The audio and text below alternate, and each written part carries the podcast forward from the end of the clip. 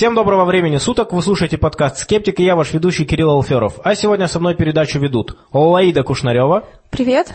Валерий Соболев. И снова здравствуйте. Катя Зверева. Привет. И Игорь Тирский. Привет.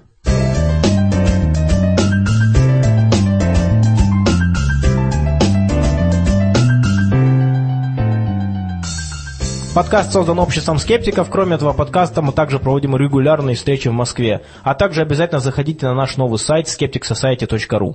Сегодня у нас 28 марта 2014 года, и это 42 выпуск подкаста. А вы знаете, что значит номер 42? Знаете? Ну да. Игорь знает. И сейчас мы расскажем остальным, чтобы вы тоже все знали. На самом деле, это число стало популярным благодаря роману «Автостопом по галактике», написанным писателем Дугласом Адамсом.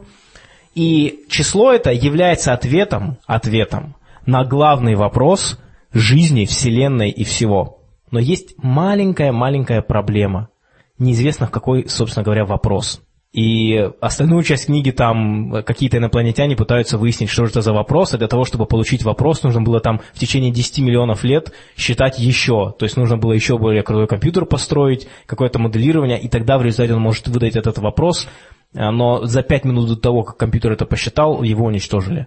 Так что вот никто не знает этот главный вопрос. А чтобы подробнее знать, что это был за компьютер, что дальше происходило, обязательно прочитать эту книжку, она классная, написана с юмором и прикольным. Да, на самом деле это не только книжка, это большое количество разных произведений, просто книги считаются наиболее каноничными. А, ну, конечно, мне кажется, что в нашей стране это вряд ли станет когда-либо таким вот культурным феноменом, каким это стало на Западе. Но вот если вы когда-либо увидите число 42, а вы имеете шанс увидеть его в большом количестве программного обеспечения, например, в а, OpenOffice, вы можете ввести определенную строчку, он выдаст вам 42. А в различных браузерах, там, в интернете можно много где встретить это число. И это именно вот как раз референс вот к этому роману «Автостопом по галактике». Отношение электростатических сил к гравитационным 10 в 42 степени, 42 число там фигурирует. Там очень много в отношении гравитации и в отношении электромагнитного взаимодействия. Есть порядки примерно около 42. Вот такой вот, э, ну, это можно сказать число, которое описывает Вселенную, потому что если, если бы это был другой порядок, то такой Вселенной, как наша, не существовало бы. Вот, возможно, а, Адамс, э, Дуглас Адамс э, где-то читал об этом и придумал это число. Но, по-моему, он говорил, что это случайное число, которое ему пришло в голову, и он его записал. Вот так. Да, это совершенно случайное число. На самом деле было большое количество разных теорий, почему именно он выбрал число 42. Например, там говорили, что свету требуется 10 минус 42 секунд для того, чтобы там пройти диаметр протона.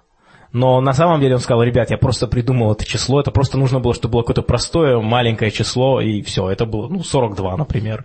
Но есть много э, таких э, феноменов, связанных с числами. Например, есть теория того, что число 37 встречается в жизни чаще, чем другие числа. Но на самом деле это, мне кажется, исключительно такая когнитивная ошибка. То есть если мы сейчас решим с вами вот здесь, на нашем маленьком скептическом мероприятии, что теперь чаще всего будет встречаться число 114, я вас уверяю, если вот подумать об этом, мы начнем видеть число 114 просто везде. Ну, на самом деле, э, более большие числа, они все-таки реже встречаются в среднем. Да, лучше, лучше двухзначное какое-нибудь. Я знаю число большое, которое встречается очень часто. Это 299 миллионов 792 тысячи 458. Скорость света. Ну что ж, еще одна небольшая новость, которая произошла на этой неделе, даже точнее на прошлой неделе, это интервью, которое я дал австралийскому подкасту Skeptic Zone. Его у меня взял Ричард Сондерс а, с подачи Сьюзан Гербик, которую мы рекламировали несколько подкастов назад, и ее проект «Партизанский скептицизм на Википедии». Это вот проект, где скептики занимаются тем, что правят ссылки, удаляют информацию, которая не имеет релевантных ссылок, и вот э, поскольку мы рассказали, она была благодарна, мы с ней пообщались, и вот в том числе она познакомила меня с Ричардом Сондерсом. Он э, является президентом австралийских скептиков, и в своем подкасте он нередко берет интервью у тех сообществ из других стран, которые только начинают. На самом деле вот интересный момент состоит в том, что за исключением англоязычного мира практически ни в каких других странах крупные сообщества не зародились, поэтому было бы очень здорово, если бы среди русскоязычного населения все-таки получилось бы создать действительно полноценное общество скептиков, полноценную какую-то такую организацию, которая бы действительно смогла появиться в медийном пространстве и оппонировать там таким каналам, как РЕН-ТВ, например, которые плодят фильмы в громадном количестве, ну и прочим псевдонаучным деятелям. Конечно, в этом интервью не удалось сказать и малую толику того, что хотелось, оно 20-минутное, но тем не менее это все-таки было здорово, потому что позволило немножко рассказать о том, что в России скептики есть, что они действуют, что мы работаем и стараемся создать свое сообщество. Поэтому э, я считаю, что это такой очень важный шаг в нашем развитии. Интервью мы перевели, выложили на сайт, и также для тех, кто знает английский, можно послушать само интервью. Э, подкаст мы тоже э, оставили ссылку. Но была еще одна замечательная новость, связанная с, со скептицизмом. Эта новость была международная. Я не, вот не знаю, насколько она громко прозвучала в русских социальных сетях, на сайтах, посвященных критическому мышлению, науке. И это связано с петицией, которую около года назад начали различные псевдонаучные деятели. Петиция была создана на сайте change.org. Это такой специальный сервис, который позволяет создавать петиции. И они написали петицию лично Джимми Уэйлсу, основателю Википедии, о том, что позиция альтернативной медицины, холистической медицины, то есть медицины, которая воспринимает организм человека в целом, а не по частям, как наша официальная наука – и что вот э, статьи, которые посвящены вот в частности таким вещам, как э, энергетическая психология, энергетическая медицина, акупунктура, ну и другие формы альтернативной медицины, что они, у них какой-то очень отрицательный, негативный привкус. И что связано это, конечно же, именно с тем, что несколько самозванных скептиков занимаются тем, что просто ежедневно и ежечасно правят ссылки и всякие фразы, говорящие о том, что на самом деле все это работает, конечно же, и что акупунктура лечит рак. Вот они каким-то образом это редактируют. Кстати, мы все с вами самозваные скептики, поскольку нет никакой признанной единой организации, которая бы выдавала дипломы. Так что, товарищи самозванцы. А, продолжаем. Значит, что произошло дальше? Э, эта петиция была, было заявлено 10 тысяч подписей чтобы эта петиция прошла, и они не набрали 10 тысяч подписей, набрали только 8 тысяч, но тем не менее, несколько дней назад Джимми Уэйлс ответил на эту петицию, и я вам сейчас зачитаю его ответ. Его ответ был такой, не, вы, видимо, шутите. Каждый, кто подписался под этой петицией, должен переосмыслить, что значит быть честным и что значит основываться на фактах. Правила Википедии в этом смысле бьют в точку. Если вы можете опубликовать свои работы в уважаемых научных журналах, то есть, что вы можете предоставить доказательства посредством повторяемых экспериментов, то Википедия будет освещать такие факты соответствующим образом. Но мы не будем делать вид, что работы идиотов-шарлатанов – это то же самое, что честно научный дискурс. Это не то же самое. Я не знаю, с такой интонацией он сказал или нет, но я с другой интонацией прочесть это не могу. Вот просто, вот просто уровень, высокий уровень. Очень приятно, очень приятно знать, что такие люди, как Джимми Уэллс, они вот так скептично и так серьезно подходят к достоверной информации. И на самом деле, если мы посмотрим на то, что он сказал, а также на то, что, на то, как прокомментировали эту новость скептики э, в мировом сообществе, в принципе, это можно сказать так. Мы никого не прогоняем из Википедии, как скептики. Все, что мы просим, это соблюдать стандарты доказательности.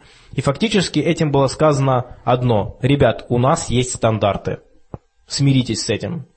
И если у вас есть какие-то доказательства, пожалуйста, мы на них посмотрим.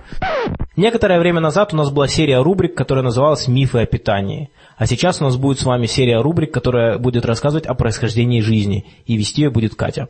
Лично меня начал интересовать этот вопрос, потому что это одна из пока еще не решенных до конца проблем биологии. Ну и плюс это в спорах с верующим, это часто всплывает, когда ты им объясняешь эволюцию, они тебе говорят, ну, эволюция же не объясняет, как произошла жизнь. Вот. Во-первых, эволюция не должна это объяснять. То есть даже если в итоге окажется, что нас создал всех Господь, это не отменяет теорию эволюции вообще никак. Вот. Но с другой стороны, теория биогенеза это большинство тех, кто спорит с креационистами, то есть они весьма подкованы в вопросах ну, теории эволюции, там, они знают, что ответить на вопрос, где недостающие виды и так далее, ой, где переходные формы там. А вот э, что отвечать верующим по поводу происхождения жизни, как бы пока не знают, потому что, ну, как таковой еще нет стройной теории на этот счет, то есть там, ну, очень много белых пятен. Вообще человечество думало об этом уже давно, еще в древнем Вавилоне, древнем Китае, в каких-то рукописях можно найти какие-то заметки э, о том, как люди представляли себе самозарождение жизни, например, то, что там в Древнем Египте считали, что жабы, змеи, даже крокодилы зарождаются после разлива Нила, то есть там остается ил, и вот они из этого ила каким-то чудесным образом появляются. В Древнем Китае считали, что тля появляется просто на побегах бамбука, ну вот сама по себе, именно там. В таких философских, как сказать, местах типа Древней Греции и Древнего Рима считали, что, ну, то, что жизнь зарождается сама по себе, из ничего, грубо говоря, это, ну, в этом ничего такого. Они воспринимали это как само собой разумеющийся факт. Ну, например, там были философы, которые воспринимали это с материалистических позиций, например, Фалес Милецкий. Он считал, что все все в мире происходит из-за там, столкновения, смешения стихий природных. Ну и, собственно, как основу жизни он считал вода, то есть является основой жизни, основой стихии для жизни. Демокрит считал, что тоже это смешение определенных стихий, только он считал, что это огонь и сырая земля. И вот благодаря столкновению там или смешению этих стихий образуется жизнь. Но была еще идеалистическая так называемая позиция, например, у Платона, который считал, что природа как таковая, там, животные, растения не, не являются живыми сами по себе. Живым все становится только когда оно наделяется душой, то есть психией. Вот, вот начинается. начинается. Да, да, да, да, да, да. Вот как раз с тех самых пор его учение воспринял и Аристотель, и там все там философы и ученые в Средневековье. Но это, как бы, эта идея не изжила себя до сих пор. Аристотель доказывал, что, например, ну, из грязи, там, из всякого гнилого тряпья, из навоза образуются лягушки, мыши, кто угодно, только потому, что в эту грязь поселяется какая-то там душа или вот я не знаю. Ну, то есть вот это вот какая-то волшебная сила наделяет жизнью безжизненную костную материю. Ну, в чем-то как бы он мотивирующе звучит вот его рассказ, потому что так вот слушаешь то, что ты говоришь, и задумаешься. А вдруг вот если у тебя, если у меня в комнате, например, есть гора мусора, вдруг туда залетит какая-то душа, и там появится что-то нехорошее. И хочется уже прибраться как-то. Ну, то есть... Ну, вообще-то, любители биологии сказали бы, как, лягушка что-то нехорошее? Да вы что, милые создания. Ну, так вот, в средние века ученые пытались доказывать дальше вот эту идею, что жизнь зарождается, ну, вот, грубо говоря, просто так, ну, на пустом месте, из грязи. Например, Ван Гельмонт, голландский естествоиспытатель, проводил эксперимент, когда он ставил в темное место кувшин с потными тряпками, сыпал туда зерно и оставлял на некоторое время, и через некоторое время появлялись мыши.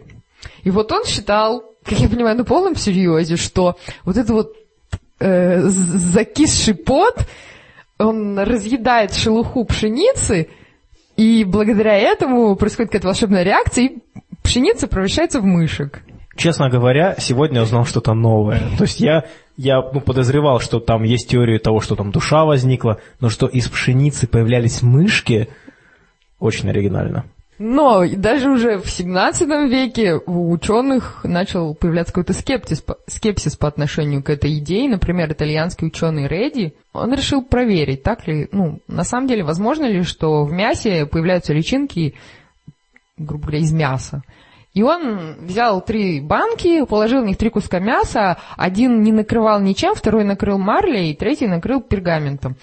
И через какое-то время мясо начало гнить, но при этом личинки появились, естественно, только в открытой банке. С чего он сделал вывод, что, ну, получается, что личинки появляются только там, куда могут попасть мухи, отложить яйца, и, соответственно, из которых и вырастают личинки. А просто так ничего не появляется. Интересно, кстати, что проверка пошла в 17 веке. До этого, то есть, то ли людям в голову не приходило, что можно проверить, Они только просто верили. Но самое интересное, что это никого особо-то и не убедило.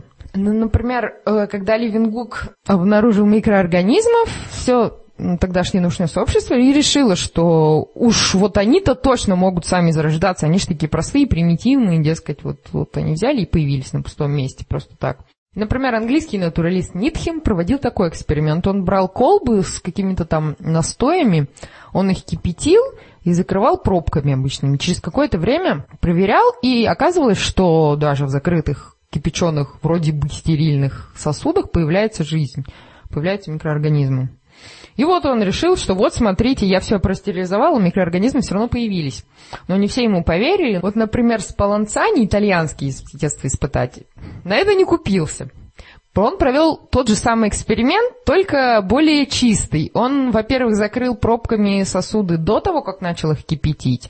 И, во-вторых, он кипятил намного дольше по времени, чтобы уж наверняка. И, естественно, там ничего не появилось, даже через несколько дней. И вот вроде бы вам убедительное доказательство, что даже микроорганизмы не могут зарождаться из ничего. Но при этом Нитхима это не поколебало его веру. Он сказал, что просто Спаланцани своим упорным кипячением просто убил всю жизненную силу, которая была в этом растворе, ну или настое окончательную точку в этом споре смог поставить Луи Пастер. Ну, я так понимаю, он таки смог убедить всех остальных, что это невозможно. Вот его знаменитый эксперимент с колбами, с витой трубкой.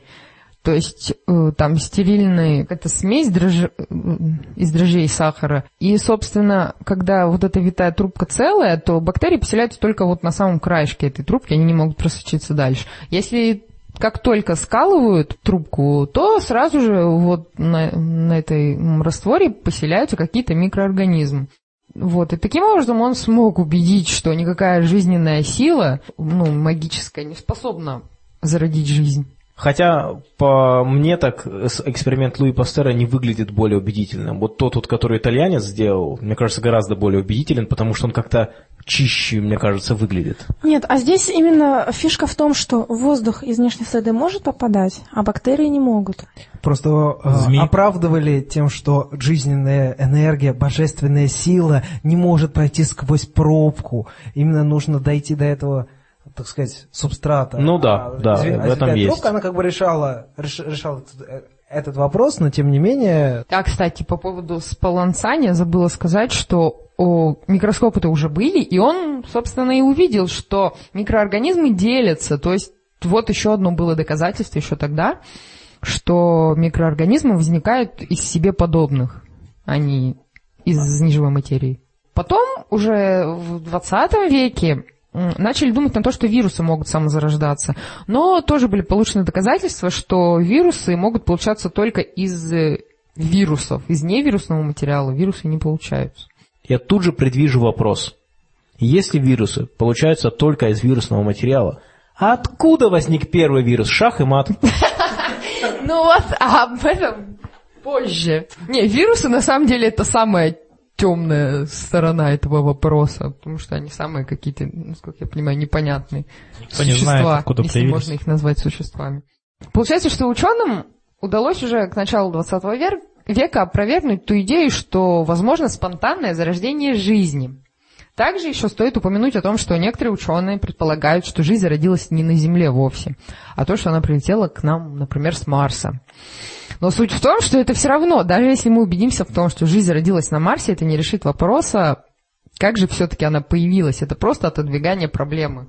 Тут возникает интересная ситуация. С одной стороны, Луи Пастер опроверг идею, что жизнь могла спонтанно возникнуть на Земле. И получается, что с одной стороны реально шах и мат неверующие, что, дескать, вот вы сами себя, ваши ученые, опровергли, что вот не мо... Значит, это был Бог. Раз она сама не может появиться, значит, это был Бог. И многие ученые того времени попали в тупиковую ситуацию, потому что они видели в самозарождении единственный способ появления жизни на Земле. Но суть в том, что сам Луи Пастер никогда не отрицал возможности самозарождения. Он писал, ключевой момент, о том, что нужны специфические условия. Ну и, в принципе, можно вспомнить, что э, для проведения любой химической реакции важны не только э, вещества, которые, ну, которые будут взаимодействовать, но и определенные условия. Если нет условий, реакция не пойдет. Вот и, соответственно, на это и обратили свое внимание ученые, такие как наш биохимик Апарин, английский Холдейн, вот, они предположили, что жизнь возникла в результате взаимодействия каких-то органических соединений, которые появились в бескислородных условиях на древней Земле. То есть тогда на древней Земле изначально были только химические, то есть абиогенные синтезы углеродных соединений. И со временем это все переродилось в предбиологическую эволюцию, и потом эти молекулы усложнялись, усложнялись, и в итоге мы получили вот биологический синтез, то есть вот целые организмы, когда вот эти молекулы объединялись в какие-то обособленные ну, протоклетки, а потом уже и в клетки. И вот, соответственно, сейчас эта версия является, скажем так, наиболее вероятной, и Ученые пытаются выяснить, где конкретно, при каких условиях это все могло осуществиться. Вот именно. То есть когда-то бытовала идея, что это была теория первичного бульона, кто-то говорит, что это какие-то гейзерные поля, но это уже совсем другая история. А сейчас мы поговорим про математику. Лаида? Буквально на днях мы узнали о том, что российский математик Яков Синай получил, ему была присуждена э, Абелевская премия. Для начала э, можно сказать о том, что это за премия. Эта премия, она учреждена, изначально она была учреждена как альтернатива Нобелевской, хотя сейчас э, более престижной считается Филдсовская премия, хотя она меньше по денежному вознаграждению, чем Абелевская. Я так понимаю, что Нобелевская премия, она не распространяется на математику, и поэтому Совершенно такая верно. необходимость возникла. Потому что, кажется, если я не ошибаюсь, э, у Нобеля девушку увел когда-то математик. Ну, потому что математики, они первые парни на деревне, всегда самые крутые. Альфа-самцы, альфа-самочки. А, вот. Э, заканчиваем с саморекламой дальше. Вот, Нобель, короче, обиделся на всех математиков, поэтому не дает им денег. Ну, другие хорошие люди дают. Абель. Но да. не Нобель. Ну, Абель сам был, потому что математиком, он очень большой вклад внес в теорию групп. На самом деле, не он учредил, а в его честь назвали. Эта премия э, недавно относительно начала присуждаться, с 2003 года. Ее размер составляет 750 тысяч евро. Э, ее присуждает комитет из пяти крупнейших математиков, которых, в свою очередь, назначает Международный математический союз и Европейское математическое общество. Критерий этой премии вручения является влияние работ данного математика на данную область математической науки. То есть она вручается именно за вклад в развитие какой-то вот э, целой ветви математики. Ну, то есть фактически здесь за фундаментальность, да? Да. Ну, как бы этим она отличается от Филсовской премии, которая немножко по другим критериям присуждается. И Филсовская премия, она вручается молодым математикам, не старше 40 лет. А здесь возрастных ограничений нет. Вот, например, Якову Синаю, которому недавно присудили эту премию, на данный момент 78 лет. А теперь про самого математика. Конечно же, он закончил мехмат МГУ, ну, сразу понятно.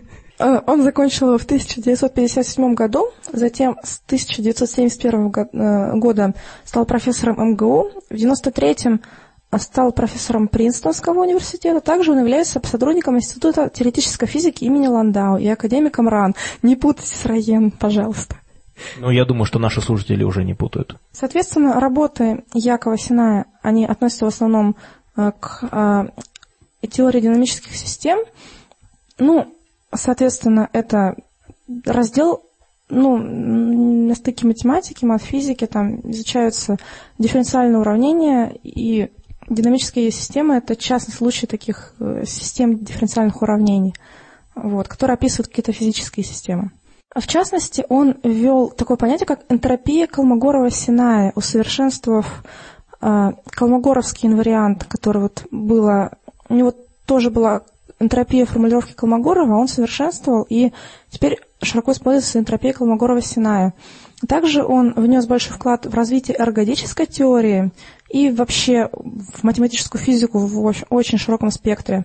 Кроме того, Сена известен преподавательской деятельностью и пользуется очень большим уважением у своих коллег-математиков. Э, Лайда, большое спасибо за эти термины. Я всегда люблю э, новости, вот, связанные с математикой, потому что все время создается ощущение, что ты сам вроде бы как чувствуешь себя более умным человеком, потому что ты находишься в присутствии этих терминов.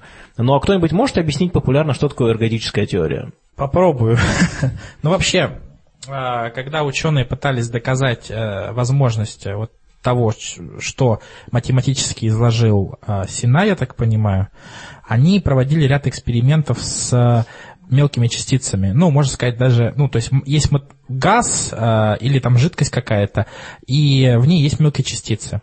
Когда мы описываем систему полностью, мы можем описать часть этой маленькой системы, и э, вот описательная часть маленькой части системы, то есть она распространится на всю систему целую. Ну, это как бы динамично, э, я так понимаю, она будет развиваться.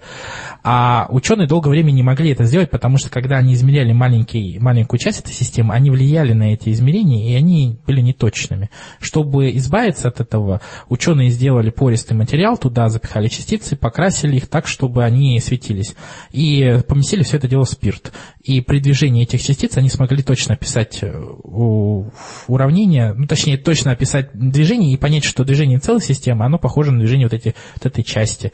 Вот э, то, что я читал об этом, вот примерно так рассказывают. То есть вот именно за то, что физики смогли э, на практике показать, как эта динамическая система развивается, как она есть, как она описывается, в принципе, за это могли дать премию. Нет, ну Стена. премия, она чисто за математические разработки. Том он ряд теорем доказал. А, ну, ну тогда, значит, просто физики смогли проверить ее. Скажи, Лейд, ну вот такой тебе вопрос, наверное, чуть более общего характера. А как ты считаешь, когда дело касается математики, вот насколько ее можно популяризовать? То есть, э, когда дело касается серьезных концепций, э, как правило, вот э, сложно объяснить. Вот мы говорили как раз в прошлом выпуске на тему того, или в позапрошлом, когда говорили про Эйнштейна, что даже очень сложные физические теории, в принципе, можно объяснить очень интересно. Ну, конечно, не всегда ты уложишься в 5 минут, но, например, сделать лекцию, скажем, на час и хорошо рассказать про теорию относительности с какими-то визуальными, запоминающимися примерами, там, даже историями из жизни, все это можно как-то сделать. А когда дело касается математики, вот как, какое твое личное мнение? Ну, в тех областях, где очень сложный математический аппарат, там действительно есть большие проблемы. Потому что, например, в той области, которой я занимаюсь, там, например, ну, каждое определение, оно, чтобы его понять, нужно выучить миллион просто более мелких определений. Например, чтобы понять, что такое цепной комплекс, нужно знать, что такое э, отображение, там, фактор, пространство, образ, ядро, гомоморфизм и куча-куча алгебраических разных понятий. Или там, чтобы понять, что такое гомотопия, гомологика, гомология. Эти все понятия, они включают в себя кучу-кучу более мелких. Вот. И популярным образом это не объяснить. Это даже студенту трудно объяснить. И понять. Но тем не менее, когда вот эти вот сложные понятия, они у нас на каком-то простом примере могут быть визуально описаны, тогда мы можем их объяснить. Но это будет не всем полноценное объяснение, но какое-то представление можно дать человеку о них. Ну вот я хотел немножко сказать о том, что в последнее время математику сильно популяризовали, например, а, тот же Перельман. Когда он доказал гипотезу Пуанкаре, то есть уж превратив ее в теорему буквально, он э, очень многое объяснил. Например, вот как гипотеза Пуанкаре звучит, что всякая односвязанная, компактная, трехмерная, многообразие без края гомеоморфен трехмерной сфере, да? Очень сложное понятие, каждое слово надо, каждый, вот если я Википедию открою, то там каждое слово синенький подчеркнуто, то есть э, каждое слово ссылка, ну кроме э, всякое, как бы. Допустим, что можно сказать вот об этом определении? Ну, и знать, что Вселенная из точки появилась, как бы. И все? Ну, и все? Да. То есть, если просто говорить, что вот э, можно так сказать. Вот я долго сидел, думал несколько часов вот над этим, как же оно так вот получается. Всякая односвязанная компактная трехмерная магнитость, по-моему, это точка, если не ошибаюсь. Гомеоморфно, это значит, ну, исходит то есть, точнее, вот из точки исходит что-то большее. А трехмерная сфера, это значит вот наша трехмерная сфера, то есть э, есть двумерная сфера, сфера, она же поверхность сферы двумерная, то есть, а, а трехмерная сфера это как наша Вселенная. В, в общем, я где-то читал, э, кто-то интерпретирует вот это открытие ну, так. это неправильная интерпретация. Ну, возможно, популярная интерпретация этого открытия неверная. Это, да, это вообще неверная. Ну, хорошо. Вот поэтому математику очень сложно популяризировать. Гипотеза Пуанкаре всякое односвязанное компактное трехмерное многообразие без края гомеоморфно трехмерной сфере. Как это простыми словами можно сказать? Односвязанное многообразие – это значит какой-то объект топологический. Ну, мы не будем останавливаться на том, что такое многообразие. Это просто широкий класс объектов, например, там мячик – это многообразие в каком-то смысле, да, бублик – это многообразие. И, допустим, вот все наше пространство трехмерное тоже многообразие. А, односвязанность говорит о том, что в многообразии нет дырок. То есть, например, бублик, поверхность бублика является многообразием, но у него есть дырка, поэтому оно не односвязанное. А, допустим, поверхность булочки, она является односвязанным многообразием, потому что это как бы сфера. Она не имеет вот таких вот особенностей, как Тор. А компактность означает, что многообразие в каком-то смысле не очень большое. Вот, например, наше пространство – это не компактное многообразие, потому что, ну, если мы считаем, что как бы всемир, э, Вселенная бесконечна, ну, примем такое допущение, то сколько мы не будем идти, мы можем идти бесконечно. А компактность означает, что это вот это многообразие помещается как бы в какой-то ну, сферу, э, в какой-то шар в многомерном пространстве. Ну, проще говоря, что оно имеет какие-то конечные размеры. Вот, хорошая, да, хорошая понятная фраза. Ну, трехмерность означает, что по поверхности этого многообразия можно идти э, в трех направлениях, э, ортогональных друг другу.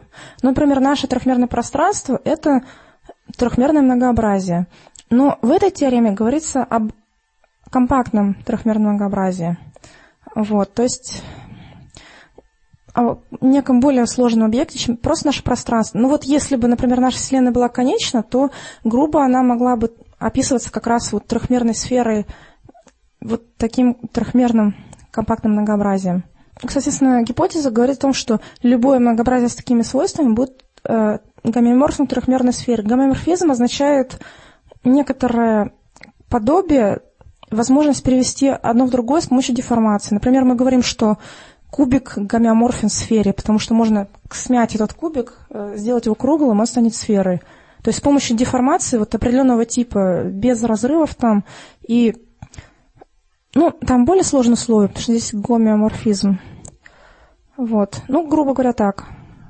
А можно тогда вопрос? Вот Вселенная все-таки не из точки родилась, она все-таки представляла себя какой-то объект. Она же расширялась, вот это расширение можно назвать деформацией? Или деформация это когда из кубика все-таки шар? Или, а если они были одинакового, ну то есть в одинаковой формы, просто расширялась? Ну, это, да, расширение тоже деформация. А, то есть, в принципе, можно написать, что это расширение Вселенной из какого-то там начального состояния, которое, в принципе, было похоже на компактное трехмерное многообразие.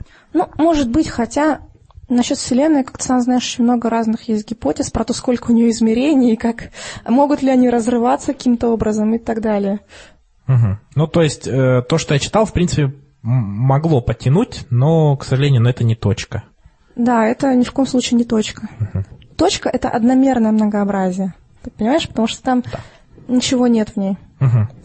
Мне это напомнило такие вот, есть целый ряд э, юмористических сценок, э, где математики общаются между собой, и это много, и рекламы разные, разные какие-то там, когда кто-нибудь там делает одну маленькую ошибочку где-нибудь, а другой начинает хохотать, хохотать, потом говорит, ну ты видишь, здесь ты поменял минус на плюс. А также и Лаида, она сказала вначале, что это полностью неправильно, потом сказала, ну это же не трехмерная, точка это одномерное многообразие. А, нет, спасибо, Лайда. На самом деле, вот э, ты частично ответила на вопрос того, можно ли популяризовать математику. Вот я вот тебя послушал, на самом деле думаю, что можно. Потому что, например, ты очень хорошо рассказала про деформацию. Это очень такой наглядно, можешь представить себе, да, ты берешь кубик, ты его деформируешь, получается круг, э, э, получается шарик, соответственно, вот что означает этот термин. Ну, есть, например, еще такая математика, как тензорный анализ. Вот я не знаю, как там подходить.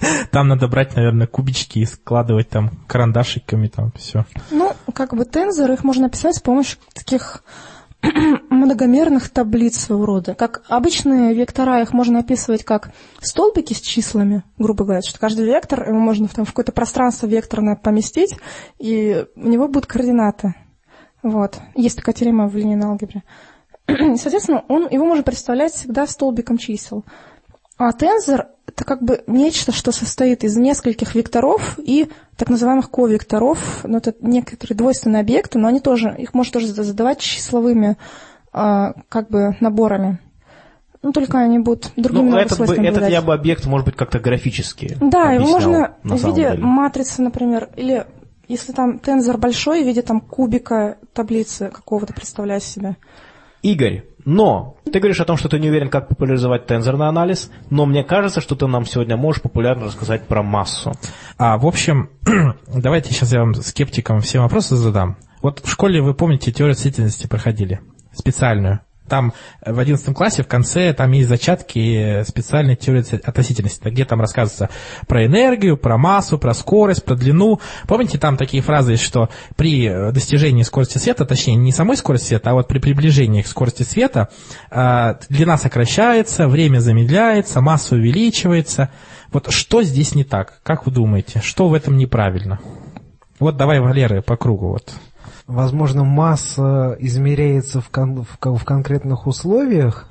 Ну, наверное, она, она имеет какую-то привязку к Земле. Ну... Там по-любому какой-то подвох с массой. Ну, поскольку, да, поскольку твоя тема масса, я уверен, что дело в массе, но что, какая у меня возникла мысль, что масса, вероятно, как-то не меняется, что она остается постоянной, но что-то с ней происходит. Ну, я боюсь ошибиться, но, скорее всего, здесь подвох в том, что именно инерционная масса меняется, в том смысле, что нам нужно а нам требуется большая сила, чтобы придать то же самое ускорение. А, на самом деле Лаида тут э, начала рассуждать, и она начала рассуждать из изначально неверного а, суждения.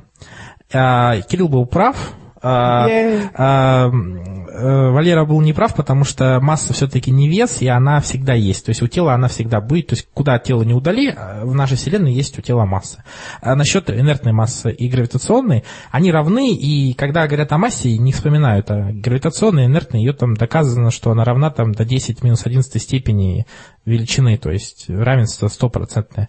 А в некоторых экспериментах на коллайдере так равенство там вообще точное, и никто не говорит об этом. То, что есть гравитационная, есть инертная, есть просто масса. Кстати, ты поясни для слушателей, что такое инертная масса и гравитационная, а ну, всем может быть понятно. Ну, есть, э, допустим, если у нас есть э, сила тяжести, вот у нас Земля, и к Земле что-то притягивается – а, это гравитационная масса. То есть вот э, когда мы учитываем притяжение к Земле, гравитационная, а инертная масса это когда мы учитываем, когда мы действуем на, эту, на это тело, и оно в себя ведет, сопротивляется.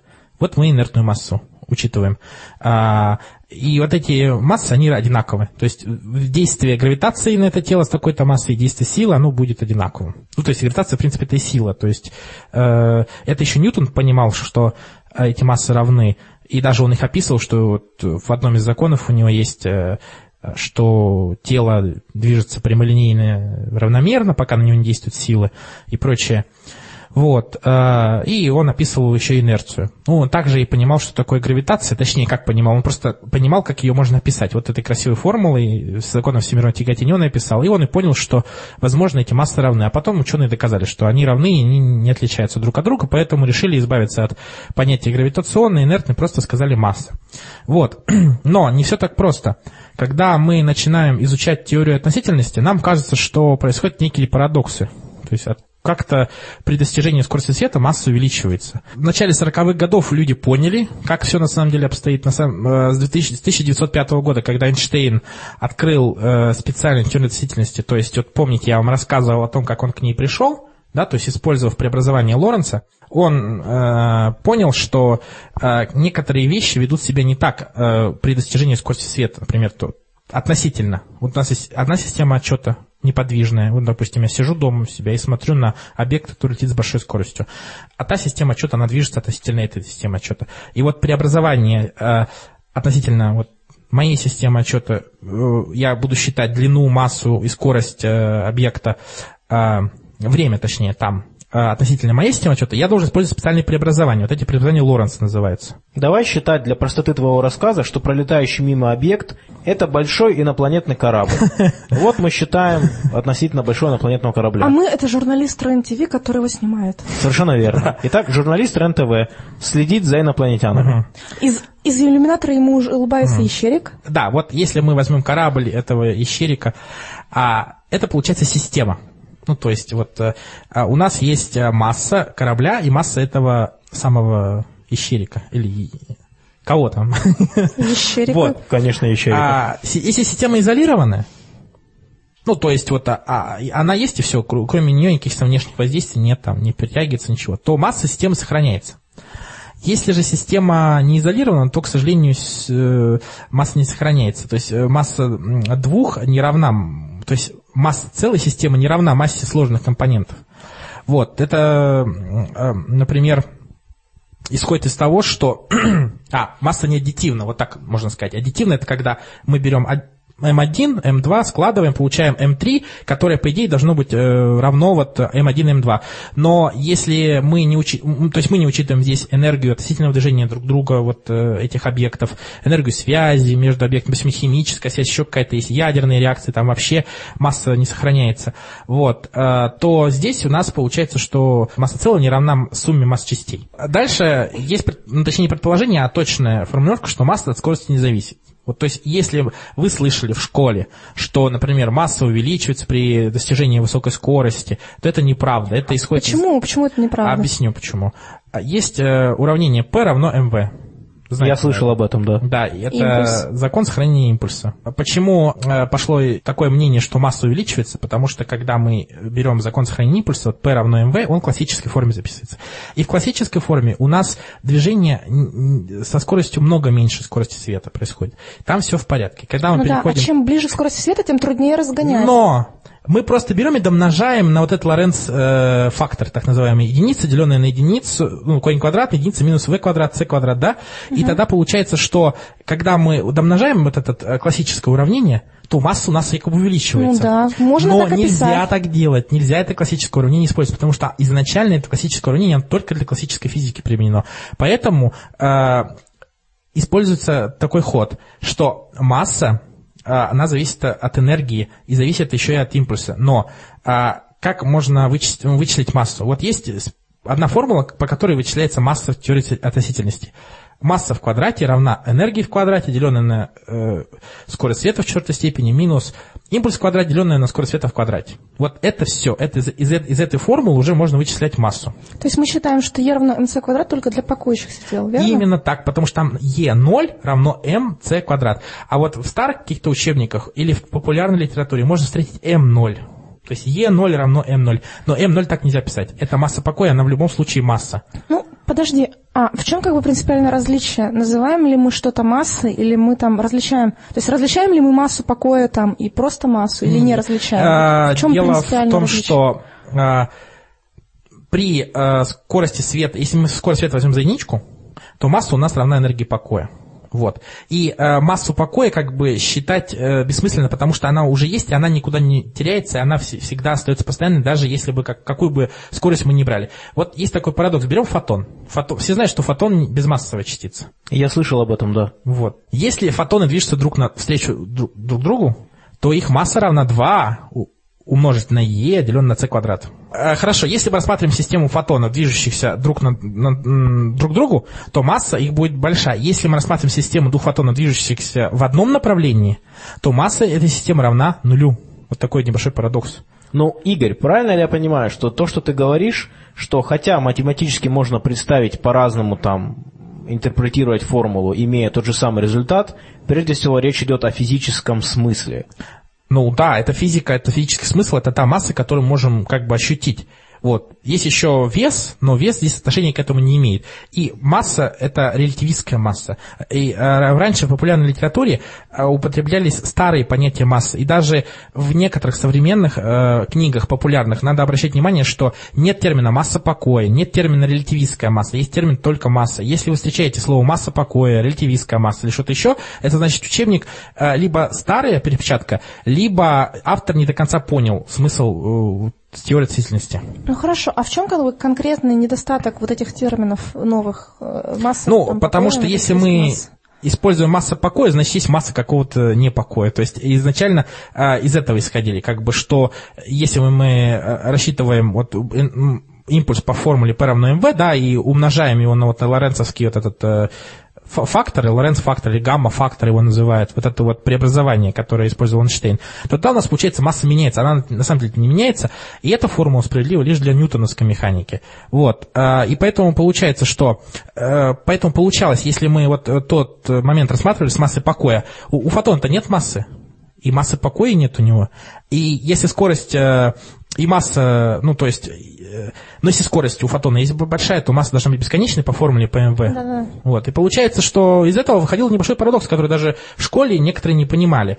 Вот. И поэтому от этого решили избавиться. И э, да, и еще э, нельзя массу обозначать М0. Масса не зависит от системы отсчета. Она есть и все. В самом начале ты задал нам вопрос. что вот масса увеличивается, что неправильно. В результате мы пришли к выводу, что масса, она остается постоянной. А, что может из этого вынести слушатель? А, из этого слушатель может вынести то, что есть такое понятие, как энергия покоя. Когда мы возьмем кружку, например, у нее будет энергия покоя равна, равна Е0, равна m на mc квадрат. Вот эта вся энергия, запасенная в этой кружке, если мы ее с помощью химических и ядерных реакций разложим на атомы, буквально. Ну, там нужно наверное, более жесткое воздействие. Если мы возьмем кружку и антикружку, антикружку, да, аннигиляция, тогда будет чисто энергия. Ну, да, да, да, тогда равна будет ЕНЦ квадрат, да, правильно. Надо замечание. сказать еще, что это будет просто колоссальных объемов энергии, поэтому если вы увидите антикружку, бегите от нее подальше, ни в коем случае не соединяйте кружкой. Либо, наоборот, соедините и продавайте эту энергию Да, да, да, да, да. Но ее надо как-то сохранить. И еще есть такой момент. Э, когда у нас есть масса, всегда есть энергия покоя у тела. Но возьмем фотон, у него нет массы, но энергия у него есть. Все же знают энергию фотона. Когда выходишь на улицу, тебе тепло, вот вам энергия фотона. Ну, если солнышко светит, даже если луна светит, тоже там есть энергия фотона. И поэтому есть такая тема, когда есть масса, есть энергия покоя, когда, э, но не всегда, когда есть энергия, есть масса. Запомните. То есть частицы могут безмассовыми, фотон. Но фотоны каким-то образом на них влияет гравитация. И вот тут никто не знает, а на что гравитация сама по себе влияет, как бы. Она влияет, скорее всего, вот на энергию фотона. Либо с помощью искривления пространства-времени, вот из общей теории относительности, мы понимаем, что фотон движется не по прямой линии, а по геодезическим линиям. Вот по искривленному пространству. То есть, в принципе, мы можем следующее распечатать и повесить на стенку. Если есть масса, то обязательно есть энергия да, покоя. Да. Но если есть энергия покоя, не обязательно есть, есть масса. масса. Да. Отлично. Вот масса упала Отлично. на, на пол. Подожди, а у фотона нет энергии покоя, потому что никогда не покоится. Ну, там просто, если есть энергия, как бы не да. всегда есть масса. То есть покоя может и не быть, просто может быть энергия. Вот. Да, с фотонами, конечно, проблема. Кстати, и у гравитонов тоже нет массы. Потому что они движутся со скоростью света. Это гипотетические частицы. В общем, я распечатываю эту бумажку, вешаю ее у себя на работе, и на любой вопрос я буду отсылать к нашему подкасту во время разговора о всяких там, в том числе элементарных частицах, я совершенно случайно вспомнила, что сегодня, 28 марта, день рождения у Джерома Фридмана, выдающегося физика, который смог доказать существование кварков. То есть предположили задолго до него, то, что это возможно, но не было возможности это доказать. И что мне лично больше всего понравилось, и что можно еще, как это вписать в популяризацию науки, в частности физики, это то, как он их назвал. То есть там есть набор кварков, которые они представили, и они называются высокий, нижний, очарованный там, или очаровательный, странный, истинный, красивый. То есть... А мне, пожалуйста, горсть истинных кварков, пожалуйста, спасибо. К сожалению, не, не существует в свободном состоянии, а только собранные, например, в тройке. А, пожалуйста, мне соберите троечку истинных кварков. Тройка кварков русская. И начинаем пятиминутку биологии. А сначала я вам расскажу про то, почему вымерли мамонты. Мамонты. А, мамонтов истребил человек. А, это фактически уже доказано. Но а, по мере того, как люди истребляли а, мегафауну и мамонтов в частности, а, включились некоторые другие механизмы. А, которые присущи умирающим животным. Так, которые, например, которые добили их. Да, совершенно верно. А, один из этих механизмов а, это рождение нежизнеспособного потомства или мало жизнеспособного из-за имбридинга. Стали рождаться мамонтята, у которых появлялись ребра на нижнем шейном позвонке, которые там, э, собственно, все же знают, что у всех млекопитающих семь, да? Все знают. Вот. А, и образовались ребра. А, но эта патология не единственная. Она просто э, наглядная, и на ней продемонстрировали исследователи, что э, участилась эта патология у мамонтов там, за последние 20 тысяч лет. То есть ты хочешь сказать, что из-за того, что люди убивали мамонтов, им не с кем было э, заниматься любовью, кроме как с близкородственными мамонтами, и рождались больные мамонтята? А, да, совершенно верно. И это, к сожалению, единственная патология, то есть патологий это много, то есть там и срощенные позвонки, и, э, то есть, а срощенные позвонки это, это жесткая довольно патология, то есть нарушение опорно-двигательной системы и очень сильно бьет. Вот. Э, в качестве примера из ныне живущих э, мы все с вами, я думаю, знаем про гепардов, которые прошли э, вот тоже такой момент, то, что называется бутылочное горлышко, э, и ныне вот живущие гепарды, они очень близки друг с другом, и они все больные. То есть у них проблемы и с костями, и проблемы с Вообще очень повышенная смертность среди котят. Вот. И исследователи, которые опубликовали вот эту статью, вы можете посмотреть ссылку, они говорят о том, что, возможно, как раз из-за инбридинга они все, все и погибли. Но стоит сказать, что никакого бы инбридинга не было, если бы люди всех не, не перекололи копьями к тому времени мамонтов. То есть ключевой момент все-таки в вымирании – это человек. А инбридинг – это частный случай из истории этих самых мамонтов, э, который включился вот на последних этапах. Ну, кстати, вероятно, они просто хотели немножко продать свое исследование и немножко усилить таким красным словцом, что, мол, вот из-за имбрид на самом деле другая причина, или там в том числе, но, в принципе, тоже это же тоже причина. То, что, возможно, чуть-чуть ускорило их, их вымирание на поздних этапах. Еще я хотел бы вам рассказать сегодня о голубях. Все же знают голуби, они в Москве, там, в Нью-Йорке, ну, то есть в любом городе мира можно увидеть буквально стаи. Ну, мы уже э, упоминали, что один из самых малоизвестных фактов о голубях состоит в том, что у голубя есть мозг. А, да, представляете, да, да, да. И французские исследователи обратили внимание на их окраску. А, они заметили, что почему-то голуби имеют тенденцию темнеть. Они измеряли площадь как бы, поверхности темной окраски на крыльях, ну, там, видимо, и тело, и тело тоже оценивают, но преимущественно на крыльях, а, и интенсивность темной окраски. А, и заметили, что более темных а, рождается более а, плодовитое потомство, более жизнеспособное. И с чем же это может быть связано? Это связано с меланином. Меланин э, – это пигмент, который есть, собственно, и у нас тоже, ну, у многих животных. То есть это еще один неизвестный факт. У нас есть что-то общее с голубями. Естественно. А, да, да, здравствуй, эволюция. Меланин имеет тенденцию связывать тяжелые металлы, такие там, как свинец, там, кадмий, ну и некоторые там другие.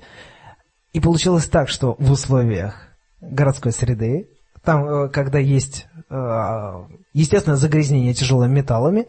Птички, способные интенсивно выводить тяжелые металлы из организма, они непосредственно куда? В оперение. Это же просто идеально. Прямо из организма в оперение. А перья, они заменяются, и темные, э, и темные, тяжелые металлы, тяжелые металлы уходят.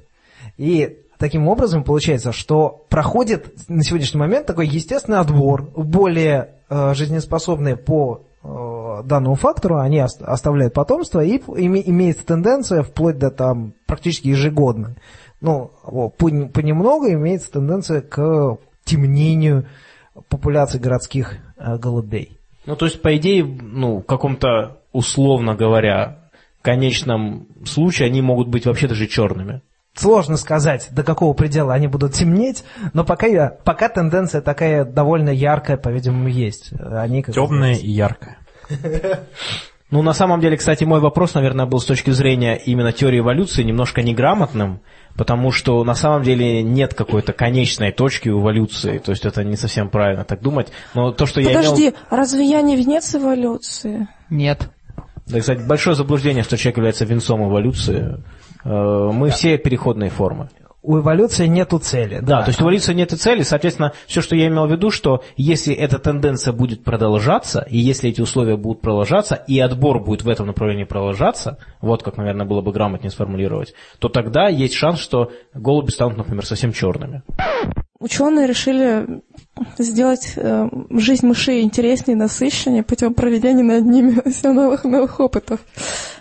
Э, в этот раз они вывели ГМО мышей, не побоялись ГМО, в отличие от некоторых людей. И в чем было отличие этих мышей? В том, что у них отсутствовал ген под кодовым названием FET10. Что же произошло далее с этими мышами? их э, средняя продолжительность жизни увеличилась на 20%. И это было связано с тем, что у мышей с отсутствием гена FET10 э, было у них намного медленнее накапливался жир, и даже у пожилых мышей жира было более чем в два раза меньше, чем у пожилых мышей с этим геном. За счет того, что они были такие стройненькие, как фотомодельки, они были такие живчики, здоровенькие, и в частности они меньше болели диабетом, и их жизнь была не только более длинной, но и более активной.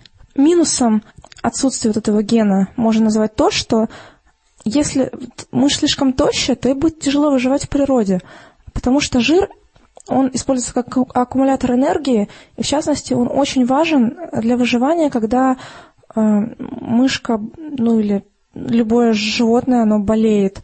И чтобы бороться с инфекцией, им нужно, соответственно, брать эту энергию, и она берется из жира. А вот эти лабораторные мыши, они жили в стерильных условиях в лаборатории, поэтому у них все нормально было. Но если таких геномодифицированных мышей э, отпустить в природу, то не факт, что у них средняя продолжительность жизни увеличится. Скорее даже наоборот, потому что они будут тяжелее переносить болезни и умирать из-за них. В этом как бы заключается неоднозначность. И еще одно, ну, как бы в этом это тоже является сложностью в плане того, как бы, ну, стоит ли вообще дальше изучать, конечно, этот ген и его влияние, значит, стоит, но сомнение в том, как бы, можно ли пока что на данном этапе как-то воспринимать это как хорошую новость для людей, там, может быть, вывести таких же геномодифицированных людей, которые будут более худые и дольше жить.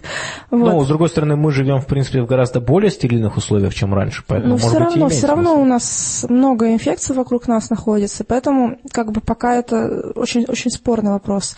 Ну, будут вести дальнейшие исследования на эту тему. Здесь еще нужно отметить такой забавный факт, что изначально эти мыши выводились не для того, чтобы исследовать как бы... Но не планировалось то, что у них увеличится продолжительность жизни и уменьшится процент жировой ткани. А изначально эти мыши были выведены для изучения влияния вот этого гена на процесс прохождения сепсиса.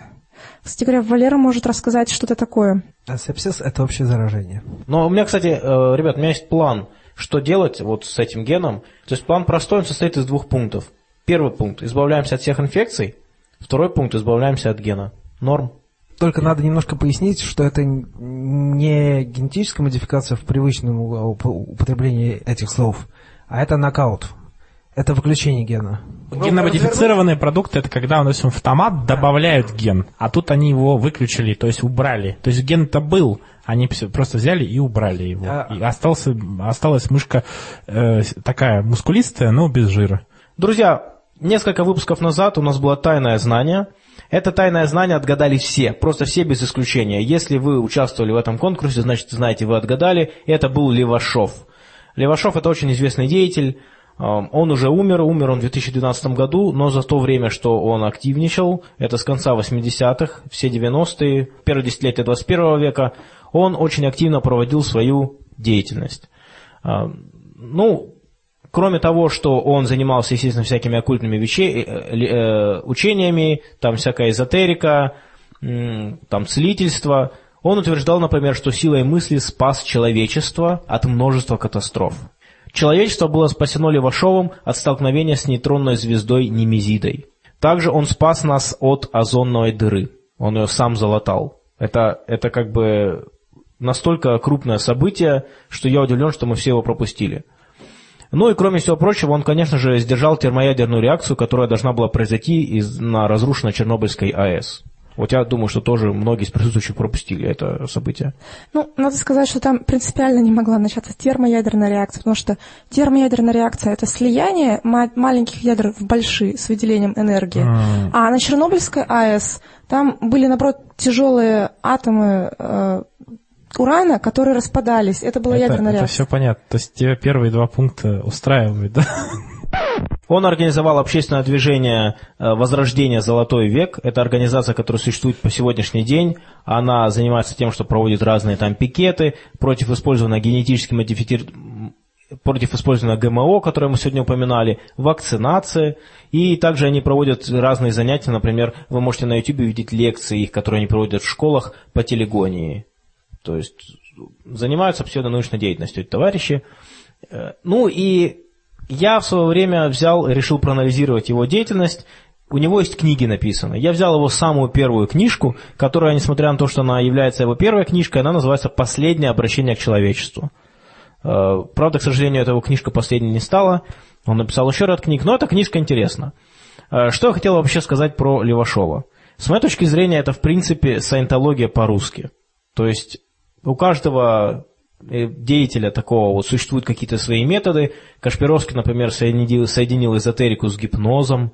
Там есть куча людей, которые совмещают эзотерику с психоанализом. И вот эти вот все вот псевдопсихологические деятели, их тоже много. А Левашов, он соединил эзотерику с научной фантастикой. То есть это вот прям как Рон Хаббард с его саентологией, с его ксену и там галактической войной. Вот у Левашова где-то точно так же. Но если мы анализируем чей-то труд, прежде чем просто поставить на нем крест, это было бы не скептично. Мы обязаны подходить к делу с исследовательской точки зрения. Это значит, что мы подходим, ожидая увидеть какие-то доказательства и обоснования. Мы готовы их принять, если они есть. Поэтому мы начинаем читать его книжку. И в этой книжке он сразу же объясняет, для кого книга написана. Он говорит о том, что его книга написана для тех, кто стремится проникнуть в тайны природы, понять и осознать чудо зарождения жизни, о котором мы сегодня говорили, понять, что такое душа и что происходит с человеком в момент и после смерти.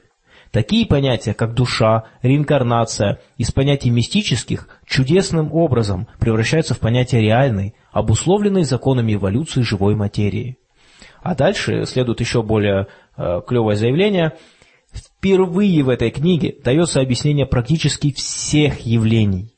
Всех явлений, подчеркиваю я, живой и неживой природы. Показано единство законов макро- и микрокосмоса. Автору удалось создать единую теорию поля, объединить в одно целое представление о природе.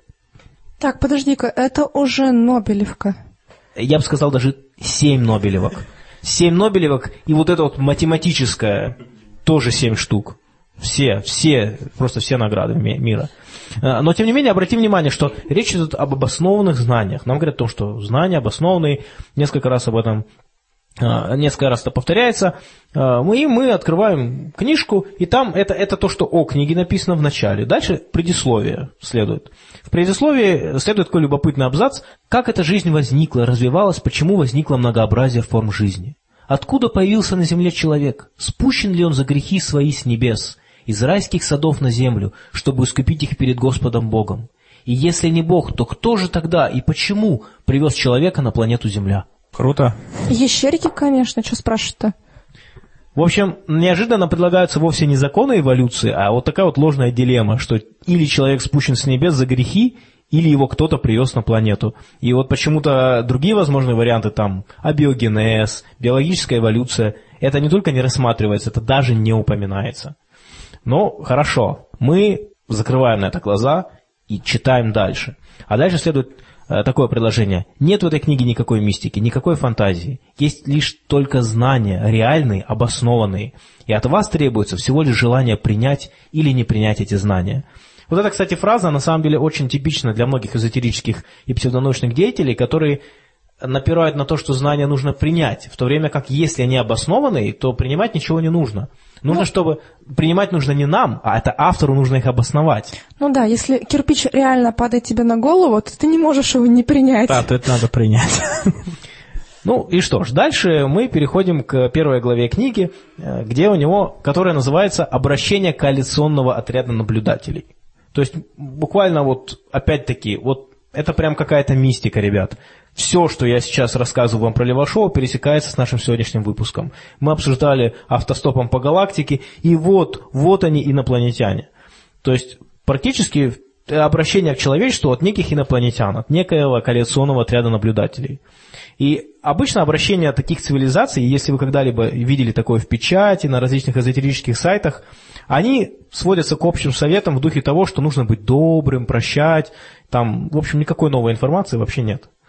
Но надо отдать должное инопланетянам Левашова, они как раз новую информацию дают. Вот вопрос в том, какую. И начинает э, развитая инопланетная цивилизация со следующего пассажа. Вот это я просто обязан зачитать, потому что ну, вот это очень классно. К настоящему времени человечество составило себе представление о Вселенной в целом, несколько более правильное, чем во время первого и второго обращений. Действительно, Земля не является плоской и не находится в центре Вселенной. Она, как одна из планет, вращается вокруг Солнца. Действительно, Солнце не находится в центре Вселенной, а является одной из звезд, входящих в состав галактики. В остальном же большинство космогонических догадок являются ошибочными. Является большим заблуждением вера ваших ученых в существование каких-то, пусть даже не открытых ими незыблемых законов Вселенной и постоянства мировых констант. Так, гравитационное постоянное заметно меняется в пределах вашей Солнечной системы, не говоря уже о более крупных масштабах. Это привело к существенным ошибкам в определении вами размеров галактики и расстояния до других галактик. Ошибочное представление о всеобщей трехмерности пространства, на котором прежде всего базируется ваше космогоническое представление. Мир хаотичен, в нем нет ничего незыблемого, в том числе мерности. Мерность пространства Вселенной колеблется, плавно изменяется в весьма широких пределах. Наилучшим условием возникновения органической жизни является мерность пространства, равная π, 3.14 и так далее. Значительные отклонения от этой величины пагубно действуют на живую природу. В настоящее время окрестность Солнечной системы имеет мерность равную 3.00017. Близость этого числа к целому числу 3 ввела вас в заблуждение. Нет, ну, конечно, в математике есть такое понятие, как фрактальная размерность, которая может принимать дробные значения. Но я думаю, что здесь имелось в виду нечто более... Ну, в общем, в общем, такой текст вполне себе мыслим на РЕН-ТВ. Проще говоря, это настолько... Это нонсенс. Я даже не знаю, вот как еще сказать. То есть, рассмотрим двухмерное пространство. Вот что означает мерность? Мерность – это количество параметров, которые описывают положение тела в этом пространстве для двухмерного пространства этих параметров два. Координаты x и y. Вот теперь скажите, как вот можно себе представить пространство с мерностью 2.5? То есть что, нам требуется два и половина другого параметра для того, чтобы описать положение тела? Нет, э, существует опять же, повторюсь, понятие фрактальной размерности, оно используется для описания э, границы как бы такой очень сложной фрактальной структуры, когда там вроде бы, например, ну, морской берег, он вроде одномерный, но настолько вот весь исковеркан, настолько он э, имеет как бы такую сморщенную и сложную структуру, что в каком-то смысле можно там ну, на каком-то его математическом обобщении принять, э, значит, там вот определение размерности, которое будет дробное. Но, естественно, это не имеет ничего общего с определением размерности пространства в целом. Это, это ты про границу Великобритании морскую. Помнишь, как ее считали с помощью фракталов? То есть границу очень сложно посчитать, площадь вот э, по вот этой самой морской линии, потому что она очень изогнутая. Поэтому вот там используются как раз-таки половинчатые вот измерения. Да, но это все-таки немножко другое. И очень правильно, что вы обратили на это внимание, потому что наверняка кто-то из слушателей и кто-то в том числе из почитателей Левашова наверняка когда-то слышал об этом. Но одно дело просто термин, который рассматривается, например, при вычислении фракталов, другое дело приложение этой ситуации к реальному пространству. И нам здесь говорится о том, что наше пространство имеет мерность 3.14. То есть это, или там сколько, это ну нонсенс в целом. А, более того, мерность пространства не имеет никакого отношения к числу π. То есть число π, я так понимаю, здесь было употреблено просто для красного словца. Это ну, известное число. А с тем же успехом он мог написать, что мерность пространства связана с e равно mc квадрат. Поскольку дробная мерность в этом смысле – это вот такой вот нонсенс, и это утверждение вот того же порядка, что белая чернота, я то дальше читать книжку смысла практически нет, потому что все в его книжке основывается на этой дробной э, мерности. Вот можно придумать такую аналогию. Э, представьте, что вы художник. И вот вам предлагается книга, которая говорит о том, что она предлагает новую теорию художественного искусства, в частности, через пересмотр физики цвета. И в первой главе утверждается, что красный – это то же самое, что синий цвет. Ну и, в принципе, на этом как бы этапе любой разумный человек просто захлопнет книжку, потому что это полная ерунда. А какие там выводы все-таки делаются из этой дробной мерности? Ну, там дальше идут теории про астральные эфирные тела, про планы Луны, про людей-оборотней, пси-поля, ментальные сущности. Ну, в общем, я думаю, что из дробной мерности могут следовать только такие выводы. А, но в принципе, можно посмотреть и дальше. Э, человек этот занимался очень большим количеством вещей. Кстати говоря, его книга меня удивляет тем, что если вы посмотрите на, его книги, они написаны далеко не настолько популярно, как мы, например, сегодня рассказывали про математику. Там много формул, реально много формул, каких-то схем, и люди вот реально читают. Может быть, это психологическое желание обладать тайным знанием. Потому что человек читает формулу, ему кажется, что он что-то понимает, у него есть ощущение, что это единственное правильное знание, и у него есть ощущение того, что он знает что-то, что, чего не знают другие. И вместе с тем это все-таки не настолько сложно, как заниматься реальной наукой, тем более в условиях того, когда нужно там учиться где-то, получать там диплом, сдавать экзамены. Гораздо проще прочитать книжечку, в которой говорится, что вот, собственно говоря, вот эта книжечка является единственной истиной, а дальше ничего изучать не надо. Но на самом деле работа Левашова с фактами, как и многих других эзотериков, она может быть выражена, в принципе, известной фразой Георга Гегеля «Если факты противоречат моей теории, то тем хуже для фактов». Вот, собственно говоря, очень широкую огласку получил Ляп с водяной лилией. Мы оставим ссылку в материалах подкаста, где он ошибся и с фотографией этого растения, и с названием, и причем он заранее пришел на лекцию – с фотографиями. И вот он показывает неправильную фотографию, говорит неправильное название, утверждает, что это водяная оливье. Ну и потом э, есть такие замечательные вещи, вот Игорю, наверное, понравится. Э, на одном из своих семинаров Левашов утверждал, поправляя вопросы зала, что Титан является спутником не Сатурна, а Юпитера, хотя Титан на самом деле спутник Сатурна, что он больше Земли, хотя он меньше, и что у него есть кольца, хотя на самом деле нет. Причем заявлялось все это безапелляционным тоном специалиста, как они все умеют делать это. И на следующей встрече, когда Левашов отвечал на критику, он сказал, что, ну, понимаете, астрономию я последний раз изучал в школе, запамятовал точные названия и размеры. Но это, естественно, очень неубедительное оправдание, потому что если не специалист, то нечего таким безапелляционным тоном поправлять людей, э, утверждать вот на камеру, что вот нет, на самом деле вы не правы, оно так-то и так-то. Вот на этих примерах простых, хотя любители Левашова не очень им нравятся вот эти примеры, можно посмотреть, вот как вот такие деятели работают. И что здесь речь идет о вот этой вот психологической уловке, когда вот просто за счет убедительного рассказа люди верят. И я испытывал этот прием на себе. И даже будучи скептиком, поверьте, очень сложно вот устоять. Э, мы очень давно слушали женщину, вот где-то там у нас был это, по-моему, шестой или пятый подкаст, когда мы говорили про коралловую воду, клуб коралловой воды, коралловый клуб. И мы записали разговор с женщиной, которая эту коралловую воду продавала. И вот насколько она убедительно говорила, вот, вот этот вот психологический настрой ее, что она знает, о чем она говорит, вот я слушал и понимал, что как бы я верю. То есть я понимал, что это неправда, но вот как бы на, на уровне психологии я понимал, что я верю ей. И если человек не подкован в этом, если он не знает, что то, что она рассказывает, это полная ерунда, он, скорее всего, поверит. Он будет убежден просто вот за счет манеры рассказа. И вот у Левашова эта манера рассказа есть. На YouTube вы можете посмотреть массу роликов, где он рассказывает на, где он говорит на любые темы, просто вот на самые разнообразные. Такое ощущение, что он специалист просто всех академий. А, любой вопрос задай, он на него ответит с большой готовностью.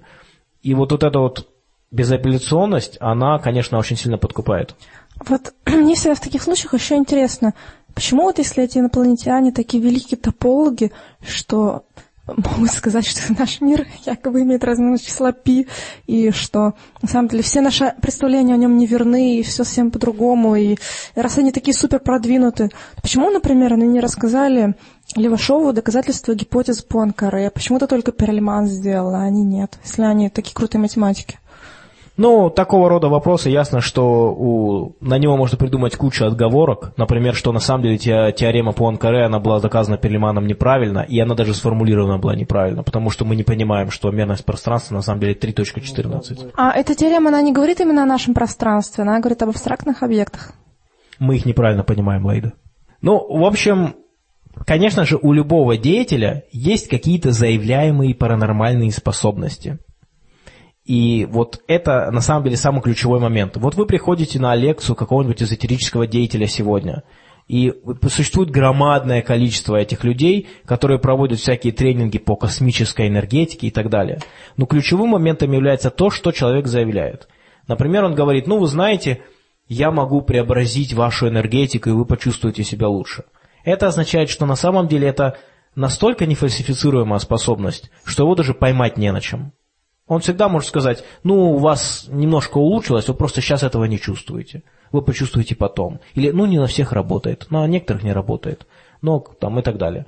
А если человек говорит о том, что, например, он может силой мысли двигать предмет, это уже немножко другая способность, способность, которую, если он о ней громко заявляет, у него будут требовать проверить. А покажите, вот подвиньте сейчас какой-нибудь предмет. И если человек не сможет это сделать, это уже будет выглядеть менее убедительно.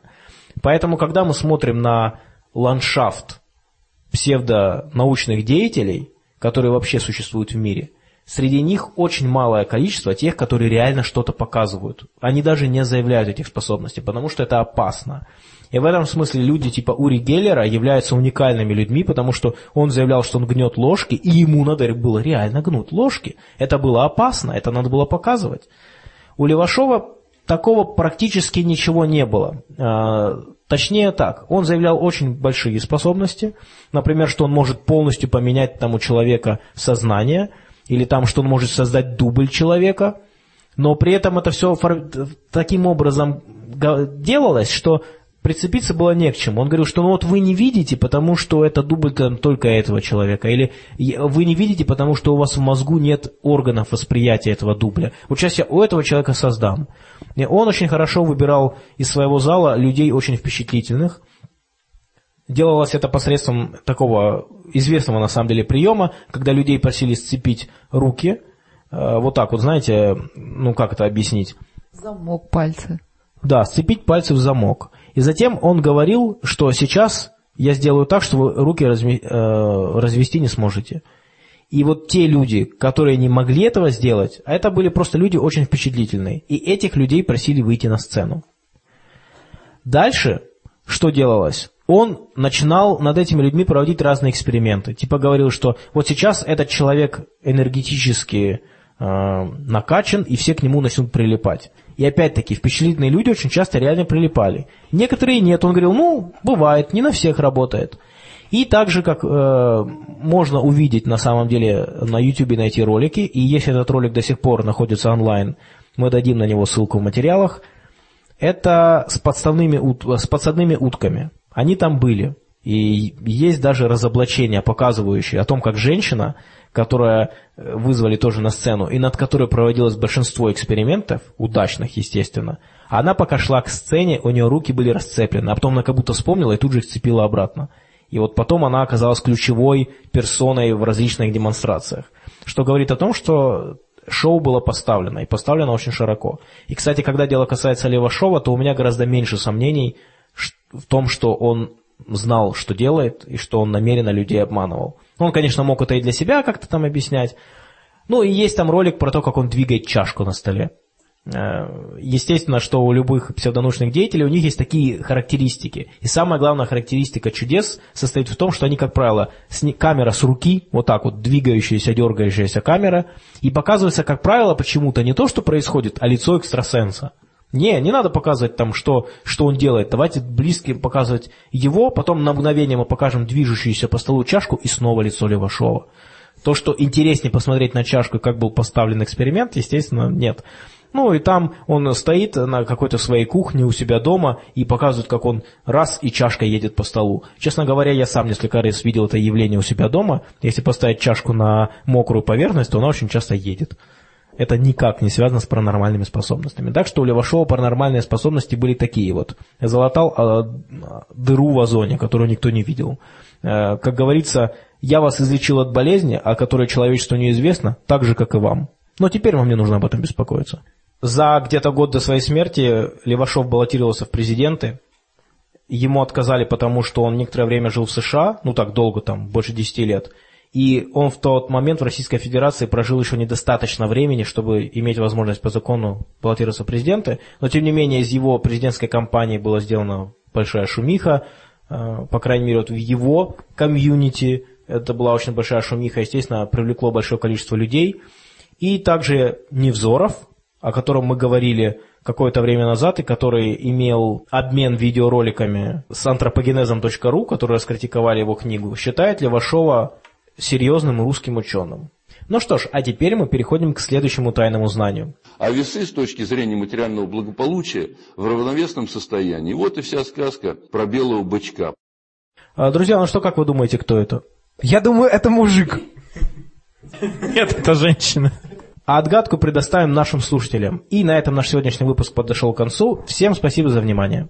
Кушайте меньше, живите дольше, как мышки. И заодно, кстати говоря, если меньше кушать, это не будет нарушать законы, связанные с вашей массой, и не будет огорчать Игоря. Не болейте, одевайтесь по погоде. До новых встреч.